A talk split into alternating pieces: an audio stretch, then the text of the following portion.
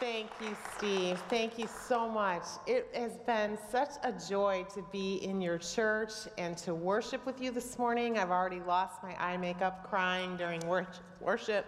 And, um, you know, I've traveled a lot and I've never seen a pastor help sing at the beginning, and most of them shouldn't, but uh, I think yours should do that on a regular basis because that was. That was incredible. Really, really great. And I'm happy for you that your horrible winter is coming to an end. If you've never been to Chicago or seen pictures, I just have to respectfully tell you, as I told the women yesterday, when you describe winter, you do not know what you are talking about. And uh, yay, spring is coming. That's great. I get to go home uh, to summer. Um, let me just tell you briefly about my family. The ladies saw these pictures yesterday, but this is my husband, Warren, and uh, we've been married for 37 years in about a week. Um, so, yeah, he's my partner, and um, he is an introvert. People worry about him when I travel, um, but even he's getting a little lonely. I've been gone for two weeks, so I head home tomorrow and uh, can't wait to see him. We have been blessed with two daughters, Samantha and Johanna. They're now 27 and 24. I think we have a picture of them too, yeah. And uh, they live together. They have an apartment uh, down in Chicago. They say they live together by choice for the first time in their lives. And um, they are both artists, um, which means that they have lots of jobs um, to try to pay the rent. Um, but they're wonderful girls. And then when they moved out, they told us we needed an empty nest dog. So this is Beanie, our little dog, and that's who I nurture these days. All right, I have a question for you to answer, and I'm going to ask you to do this is the part in the, in the gathering that my husband hates when we have to turn and say something to somebody next to us. If you're an introvert, this will be over in just a second, but I want you to turn to someone sitting next to you and tell them, answer this question what are you keenly interested in outside of work and your family? It can't be either of those two things, but something that you're super interested in. So, for example, my husband loves horses. Um, some people, I have a friend who loves quilting and she makes magnificent quilts. Some people are fascinated by a certain era of history and they want to read everything they can about it. What are you curious about? What are you keenly interested in? What's a hobby of yours? It doesn't matter how, where people are welcomed and they connect with one another. Well, we're told that Jesus found people in that entrance area selling things. They were selling cattle and sheep and doves, and he saw them exchanging a lot of money at tables. And so let's look at his astonishing response to what we saw. For those of you who think that Jesus is sort of wimpy or just gentle and sweet. Um, this is a really interesting story. This is found in the Gospel of John, chapter 2, and we'll put the verses up on the screen.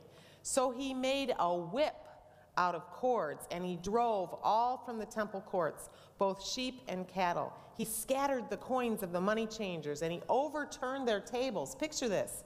He's throwing over their tables. To those who sold doves, he said, Get these out of here. Stop turning my father's house into a market. His disciples, his followers, remembered that it is written, Zeal for your house will consume me. When the disciples commented on the zeal of Jesus, they were actually recounting words because they knew the words of the Psalms. And in the Psalm, chapter 69, it says, For zeal for your house consumes me, and the insults of those who insult you fall on me. David in this psalm is expressing his zeal for God's house. Now, we're not talking about a building, like a physical building, which yours, by the way, is lovely. I, I love this whole idea of this having been a factory before, the way you've transformed it, its location in your community, it's, it's wonderful. But when we talk about God's house, we're really talking about a community of people, wherever they may gather. And David is basically stating that when God's house is insulted in any way, he takes those insults personally and deeply. So, how do you react when other people criticize the church? Either your particular local community or really the big church, Big C church. How much do we care about the reputation of the church? Well, I think it's important that first we define reality. And the truth is that worldwide, the reputation of the church is not generally very good among those who do not go to church. Overall, we are losing the next generation. Most churches are aging, they're getting older and older. I just came from Adelaide and I was speaking at a denominations conference, and one of the people shot up her hand, and she was an elderly lady, and she said, Our church is declining. It's getting older and older and older. How do we bring young people back? They don't have the 19 babies that you have here. They're looking for the younger generation. Well, here's what the American um, writer Reggie McNeal, he's an expert on, on the church, and this is what he said. He leads a ministry in Atlanta. He said, The farther you go down the generational food chain, the lower the percentage each succeeding generation reports going to church. It's more than numbers. The American culture no longer props up the church the way it did, no longer automatically accepts the church as a player at the table in public life, and can be downright hostile to the church's presence. And from what I'm told, I'm certainly not an expert on the Australian church, but from what I've told, the percentage of people who go to church regularly in your country is even lower than in mine. Several years ago, I was awakened to this issue by a pastor from Northern California named Dan Kimball. He wrote a very provocative book titled, They Like Jesus, but Not the Church. He invested himself in a quest to understand the emerging generations and to really listen to them well, to listen to their concerns. He engaged in numerous coffee shop conversations. I've met him, I've been to his town in Santa Cruz. Um, he wanted to know what people thought about the church who were outside the door. By the way, I love the name of your church Door of Hope. Door of Hope. So he's saying, what about the people outside the door? What is their perception of church? Here are the six common misperceptions of church. Number one, the church is an organized religion with a political agenda. Number two, the church is judgmental and negative. Number three, the church is dominated by males and oppresses females. Number four, the church is homophobic. Number five, the church arrogantly claims all other religions are wrong. Number six, the church is full of fundamentalists who take the whole Bible literally. Those are the top six perceptions of people outside the door. To people outside the church, Christianity is not normal. In fact, many think it's weird. So, how does that make you feel? Do you get stirred up with passion and zeal to be a part of transforming the picture people have of God's house? Or maybe you share the view that the church is not nearly as healthy as it should be. The good news, and you're waiting for some good news, you're looking at me like she is so depressing. Here's the good news while the young people Dan interviewed are negative about the church, they're very open to Jesus. And they had positive things to say about him. In fact, he reports that when he would say the name, Jesus, even people who were very far from God got a smile on their face. Clearly, though, when it comes to the church, we have some work to do. Jesus called the church his bride, he treasures the church. And if you and I are going to be zealous about the church, whichever one we might attend, we're going to care about making it more healthy, more beautiful, more and more like a place where people would want to come and where all kinds of people would feel welcome. I've been a part of only a few churches in my life. The first one was about three blocks away from my parents' home. We could walk there if we chose to. It's the place that I found my faith. At seven years old, I went to something called Daily Vacation Bible School, and they told me what it would mean to ask Jesus to be the leader of my life, to be my Savior, to be my best friend. I had ridden there on, bice- on a bicycle with my girlfriend who lived next door. Her name was Janet. Halfway home from church, I called out to her. I said, Janet, stop. She thought maybe something was wrong with my bicycle, and she stopped her bike and she said, What? And I said, You want to do it? She said, Do what? And I said, You know, ask Jesus if he wants to be our leader and our friend and our savior. And she said, Okay. So we stopped by a tree and we prayed together. And about 40 years later, I went to that neighborhood and I parked my car and I took a walk. And of course, I didn't know what tree it was. But I marked that moment because it changed everything. It changed the entire trajectory of my life, and I owe a great debt to that church. The second church was Willow Creek. I had the chance as a young person to help start the church. I was there for about 30 years. Uh, we started in a movie theater, and um, God did something amazing and remarkable, and it was a profound privilege to help that church. In recent years, my husband and I have felt called to help a new young church. We meet in a converted warehouse um, downtown Chicago. It's called Soul City Church. My husband and I are two of the oldest people in the church, for sure. In fact, most Sundays as we're leaving, my husband says, No, I am the oldest person in this church. Um, our daughters attend there too, and as I told the ladies yesterday, I've learned that with adult children, if you're paying for brunch, they are so there. They are right there. So they meet us after church and we go out um, to eat together. Uh, but my ministry has allowed me to visit all kinds of churches, and I've never seen a perfect church. I've never been a part of a perfect church, but I do love the church, and I want it to thrive. I want every church to thrive, and I'm zealous for other people to love the church too. Are you growing in your zeal for God's house? I want to commend your volunteers and your staff here. Um, I've only been here a couple days, but I have an intuitive sense about communities of faith. And these are some incredibly faithful and, and unbelievably gifted people that God has blessed you with.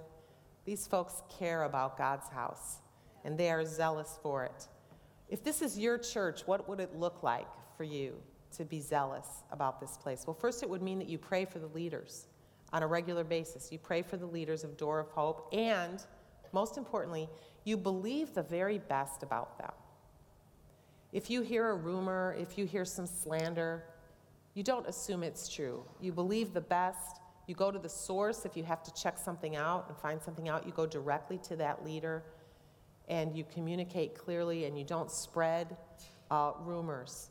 It means you figure out what your part is to play in this community that you observe where the church needs work, where it's not as great as it could be, and you lovingly do what you can to bring improvements. It means you speak well of the church and its people. It means that you don't see yourself as a consumer. You don't just come in here and sit and receive, and that's okay if you're visiting. But if you've been here a while, you start to say, you know what, I want to do my part. I want to play a part in making this a beautiful place. You are consumed with zeal to be a player on the field it means if you head to the restroom or the toilets, whatever you call it, after church, and you see paper towels that need to be picked up, you do it yourself because this is your church and you want it to be beautiful. God is calling you and me to be zealous about his house. Okay, second question Are you a friend of sinners? Now, that may seem like an odd question because we are all of us sinners. In a way, I'm saying, Am I my own friend, too? But the Bible makes it very, very clear that the longer we are Christians, the more we should be loving others. And the sad thing is, that's not true. Here's something else that Dan Kimball uh, discovered. I want to show you this little chart. Um, it's like a graph. So basically, this side is the longer you are a Christian. So for some of you, that hasn't even happened yet. For others of you, it's been many, many years. For me, it's been decades. Okay, so this is the longer you are a Christian. This is the number of non Christians that you associate with regularly. And I'm not talking about just at work or at school, I'm talking about people that you are investing in, in, in relationship. And the sad thing is that the trend and the statistics show that this goes down the longer we are Christians. The longer we are Christians, the less contact we seem to have with people who are outside the faith, especially intentional contact. Our social time gradually becomes exclusively a holy huddle with people we're comfortable with, people who believe the same thing we believe, people who already know Jesus. And what's worse is that we can develop an attitude about people outside the door and we can look at them with contempt and judgment. There's a poet who wrote a beautiful poem many, many years ago called I Stand Near the Door, and it's perfect for your church with its name. But he says, you know, some people come into the door of faith and they become a follower of Jesus and they grow spiritually and they go deeper and deeper and deeper and farther and farther away from the door. And he says, I stand near the door. I stand near the door because I remember what it was like outside the door. And I always have my hand there, ready to help someone who's still struggling to find the door to faith. Jesus was called a friend of sinners. It's one of my favorite names he had. In fact, the religious leaders were full of criticism for the ways of Jesus. And when Matthew, the tax collector, decided to follow Jesus, he immediately made a decision. He said, I'm going to have a party at my house tonight. Look at this scene described in Matthew chapter 9. While Jesus was having dinner at Matthew's house, many tax collectors and sinners came and ate with him and his disciples. And when the Pharisees saw this, they asked his disciples, Why does your teacher eat with tax collectors and sinners? On hearing this, Jesus said, It is not the healthy who need a doctor, but the sick. I have not come to call the righteous, but sinners. Now, in our day, we may wonder what is the big deal about tax collectors? You call it the Australian Tax Office, we call it the IRS. But those folks aren't considered to be traitors, I hope like they were in the first century. Back then, the tax collectors would take a profit by taxing more than was necessary. So they would say, You owe $500, but they would actually take $100 of it. They were thought of as thieves, and they were really hated by everyone. Jesus included prostitutes and tax collectors and the sick and the marginalized in his gatherings. And later in Matthew chapter 11, that's where Jesus was given the name friend of sinners. What is striking about this story is that the invitation for all of those sketchy people to come to dinner was initiated by Matthew. He was a fresh convert to the ways of Jesus. A lot of these people were probably in his social circle, and he couldn't wait for his friends to come and see what he had experienced, to come and meet Jesus. It's like, come to my house. Please come and he filled his house with people who were far from God. You know, you and I only have so much discretionary time in our lives. We make choices with what to do with our open time, our social time. Let's say, for example, you have an open Friday night.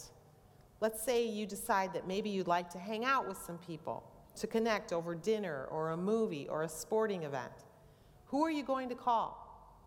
Most of us, me included, without even thinking, contact one of our Christian friends. It's so comfortable and fun and easy. There's another uh, couple that my husband and I have been friends with now for, wow, about 35 years. And they live in our neighborhood, and we get along with both of them, and we love to do dinner and a movie with Dan and Lynn. But what if sometimes we would think about people outside the door? What if we became intentional and became more inclusive and maybe even invited some other people to join us who are not yet in the faith? Pastor Bill Hybels calls this throwing a Matthew party in honor of the tax collector who invited all his lost friends to come to his house and hang out with Jesus. Maybe you have a group of Christian friends and you could include someone not yet in the faith to join you for a meal or to have an activity together. Maybe my little movie foursome could sometimes widen out and include a person or a couple who we could extend ourselves to. You know, being a friend of sinners requires intentionality. So think about your sphere of influence right now. Who do you know in your neighborhood or your workplace or your school or your sports team or your book club who does not yet know Jesus? Think of a name. Everybody, think of a name. Could you make an intentional invitation to include that person in some kind of social experience, maybe just over coffee or a meal? Would anyone accuse you or me of being a friend of sinners? I'd love to be called that. I don't think I'm living that way fully at this point, but I would love to be called a friend of sinners. And that leads us completely to question three Are you living a magnetic life? No matter how knowledgeable we are about the faith, no matter how often you and I extend invitations, no matter how great the preaching in this church, or the music, all of it, which I believe is wonderful, or the youth leaders, none of us will have a true impact unless we are living lives that draw other people to Jesus. Dr. Martin Luther King Jr. once said, We must remember that it's possible to affirm the existence of God with your lips and deny his existence with your life. People are watching you and me. They see our character, they hear our words, they notice whether we seem to be joyful and loving and kind and generous. Would people want to participate in the kind of life you are living? Let me be totally blunt. A person could be scary smart about this book. You could have me- practically memorized this book and still act like a jerk. Very possible to do. Sometimes we think it's all about the information we know, but it's more about the life that we lead. When we talk about spiritual growth or spiritual formation, we often lose our way thinking it's about gaining knowledge. That's absolutely not the goal. You and I are being formed day by day into some kind of person. We are either becoming more like Jesus or less like Jesus with every choice we make. And if we over time are growing to be more kind and just and tolerant and wise and generous and courageous and joyful and above all loving, other people will be attracted to us and ultimately to Jesus. Frank Laubach describes God's plan this way. He says, The simple program of Christ for winning the whole world, this is the simple program, is to make each person he touches magnetic enough with love to draw others. Did you catch that? Magnetic with love. If you get nothing else out of this message, I hope you'll walk away knowing the, that with God's help, you can do this. You can do this. Each of us, no matter our level of education or how long we've been in the faith, whether we tend to be bold or very shy, no matter our personality, each of us can become a more loving person. We can over time grow more and more to resemble Jesus, the friend of sinners. You know, the very name Christian means Christ one, one of Christ's. I'm one of his. We can become the kind of person that others want to emulate. We can point the way to Jesus simply by how we live our lives. The earliest followers of Jesus penetrated their first century culture in remarkable ways. We read in the book of Acts how thousands of people, thousands, were joining the family of Christians every day. And there is a little comment in Acts chapter 4 that reveals the kind of reputation Peter and John had. It says, When they saw the courage of Peter and John and realized that they were unschooled, ordinary men, they were astonished and they took note that these men had been with Jesus. I love that. They took note that these men had been with Jesus. That inspires me. Would people be able to sense that I have been with Jesus? There is something different about me, that I am centered and peaceful and giving and fun and free and wise and kind. John Ortberg says that Christians should be known as the most joyful, fun, spontaneous, loving people on the planet. And some of us walk around with the kind of demeanor or serious, angry almost look on our face, and we wonder why people aren't attracted to the faith. Well, who would want to be like that? Uh, not me, certainly. Every single day, you and I cross paths with people who are far from God.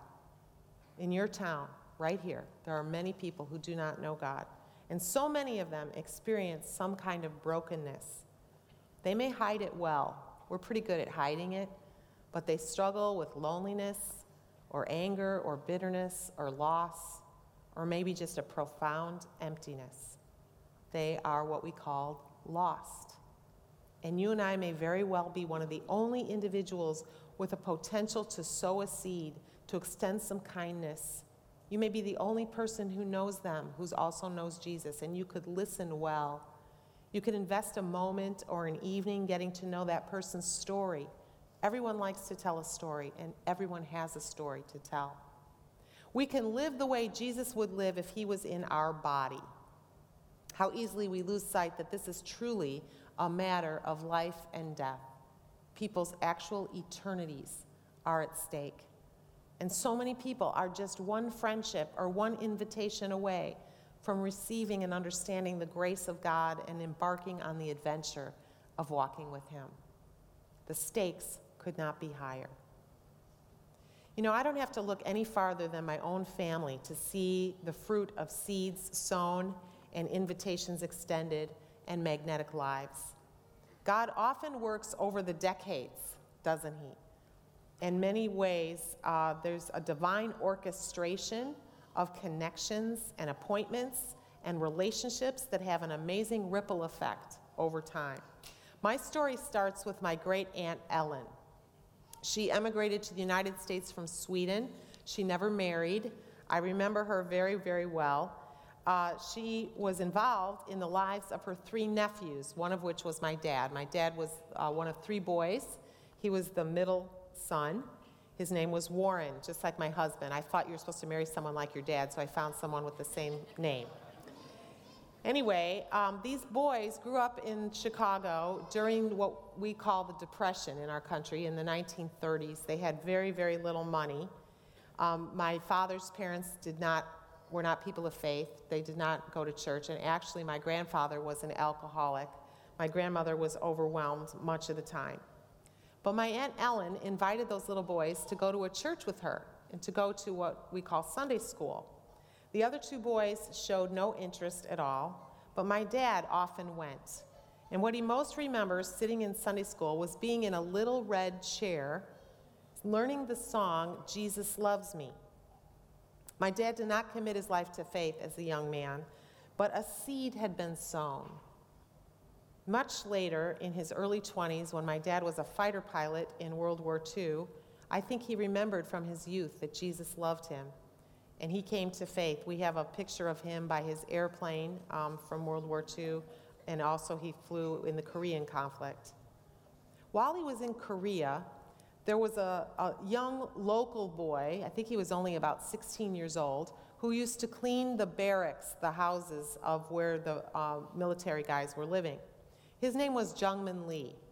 And he worked in my father's section, and my father began, in spite of the language barrier, to have conversations with him. Jungmin came from a Buddhist family.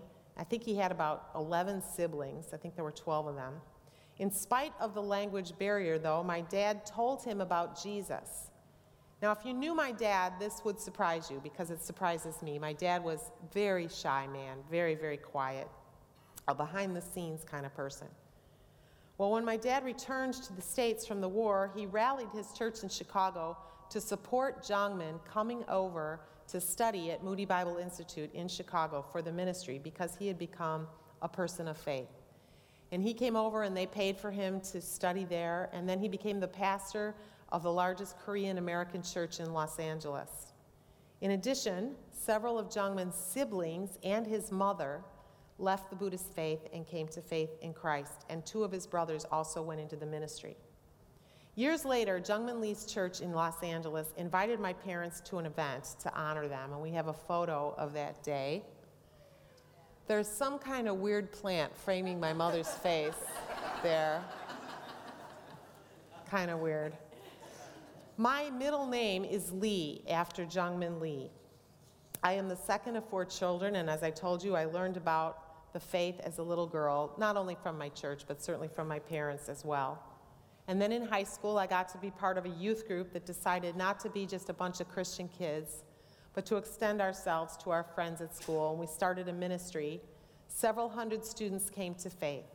And that youth group eventually launched a church in a movie theater that became Willow Creek. And I had the profound privilege of being a leader in that church where thousands of people have discovered the love of Jesus. Do you see the ripple effect all the way back to my Aunt Ellen? My father passed away three years ago at the age of 92. In his final days, when he could no longer walk, we would sing to him.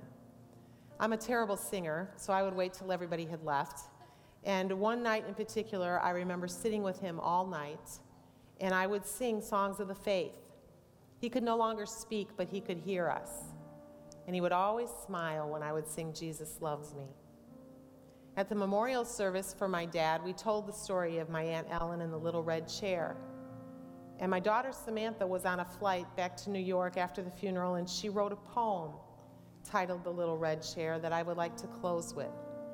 She describes all the different chairs my father sat in through his life, including his chair as a pilot and the big cushy chair he sat in as he grew old. To understand the poem, you also need to understand the reference to my parents' marriage. They were married for 68 years, and they had only known one another six days when they got engaged. Uh, he was heading into the war. We always used to tease him, How many girls did you propose to before you left, actually? Um, but he claims it was just one. He studied, I think the poem also references him studying at the Illinois Institute of Technology, and I think other than that, you'll understand this poem. And I will try to get through this. Uh, it's very tender.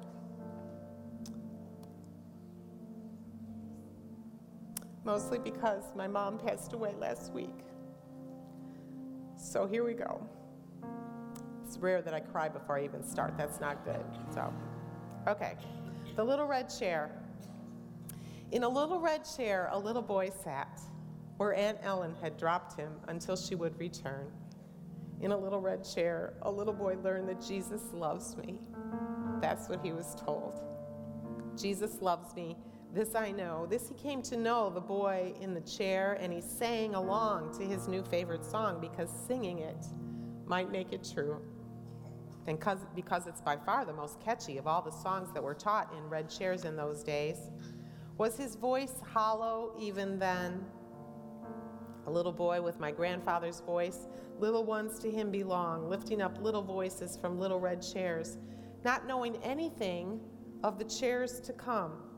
At the Illinois Institute of Numbers, where he would work to study and study to work, and sit in a stiff chair and prove that he knew enough to sit in a cockpit, a small chair, a severe chair with a dangerous view entrusted to him. A chair he'd probably only know the edge of, like the wooden pew he'd barely touch, giddy as he'd be when he'd say, I do, to a woman he barely knew, but would sit with in movie theater seats, at booths, on benches, car seats, and couches, in waiting room chairs, and upon kitchen stools for 68 years to come. His chair at the table with three girls and a son his seat behind the wheel on a sticky road trip, folding chairs at the weddings of his babies, hospital chairs where he'd first hold the babies of his babies, a padded seat in the dining room of a retirement buffet, until finally, a light blue chair that slightly sways, from which he will watch whatever sport is in season next to his bride, who has never not been in season.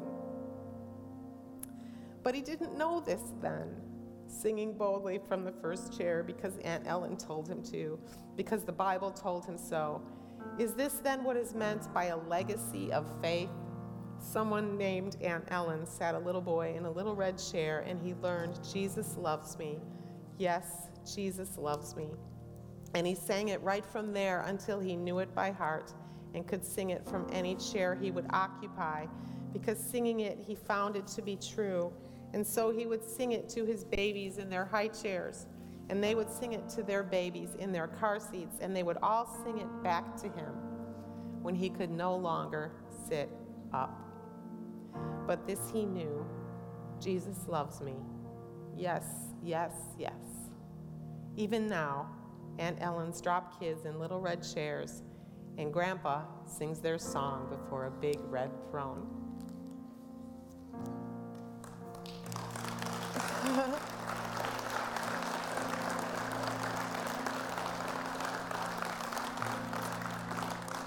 Thank you. You know, my friends, your life matters more than you know. I think my Aunt Ellen in heaven knows now the kind of legacy she left. But you don't know whose life you might touch and the ripple effect it might go from there down through the generations. Are you a friend of sinners? Are you living a magnetic life? We can do this. We can do this. We can be loving. We can listen. We can be joyful. We can be a good friend. We can serve someone in need. And we will be the life of Jesus to someone else, and we will point the way to him. Will you pray with me? Gracious Father, we confess that it's all too easy to just hang around with people like us, people who already know you. Help us to be men and women and young people who stand near the door, who have a hand outstretched to people who still need to find a relationship with you. Forgive us for thinking we're better than anyone else or judging anyone else, and instead help us realize that only by your grace are we in your family. And we want and need to extend that grace to others who yet do not know you. I pray for anyone in this room today who's still investigating the faith. And I pray, God, that they will ask their questions. And I pray that they will be welcomed in this place and included in this place and loved well in this place. And then I pray for people in the streets of Launceston who don't yet know you, who have never engaged in a relationship with you. And I pray that the door of hope will live up to its name, God. And this will be a place where they will find you, and where their children will find you, and where their grandchildren will find you. In the name of Jesus, the friend of sinners, we pray. Amen.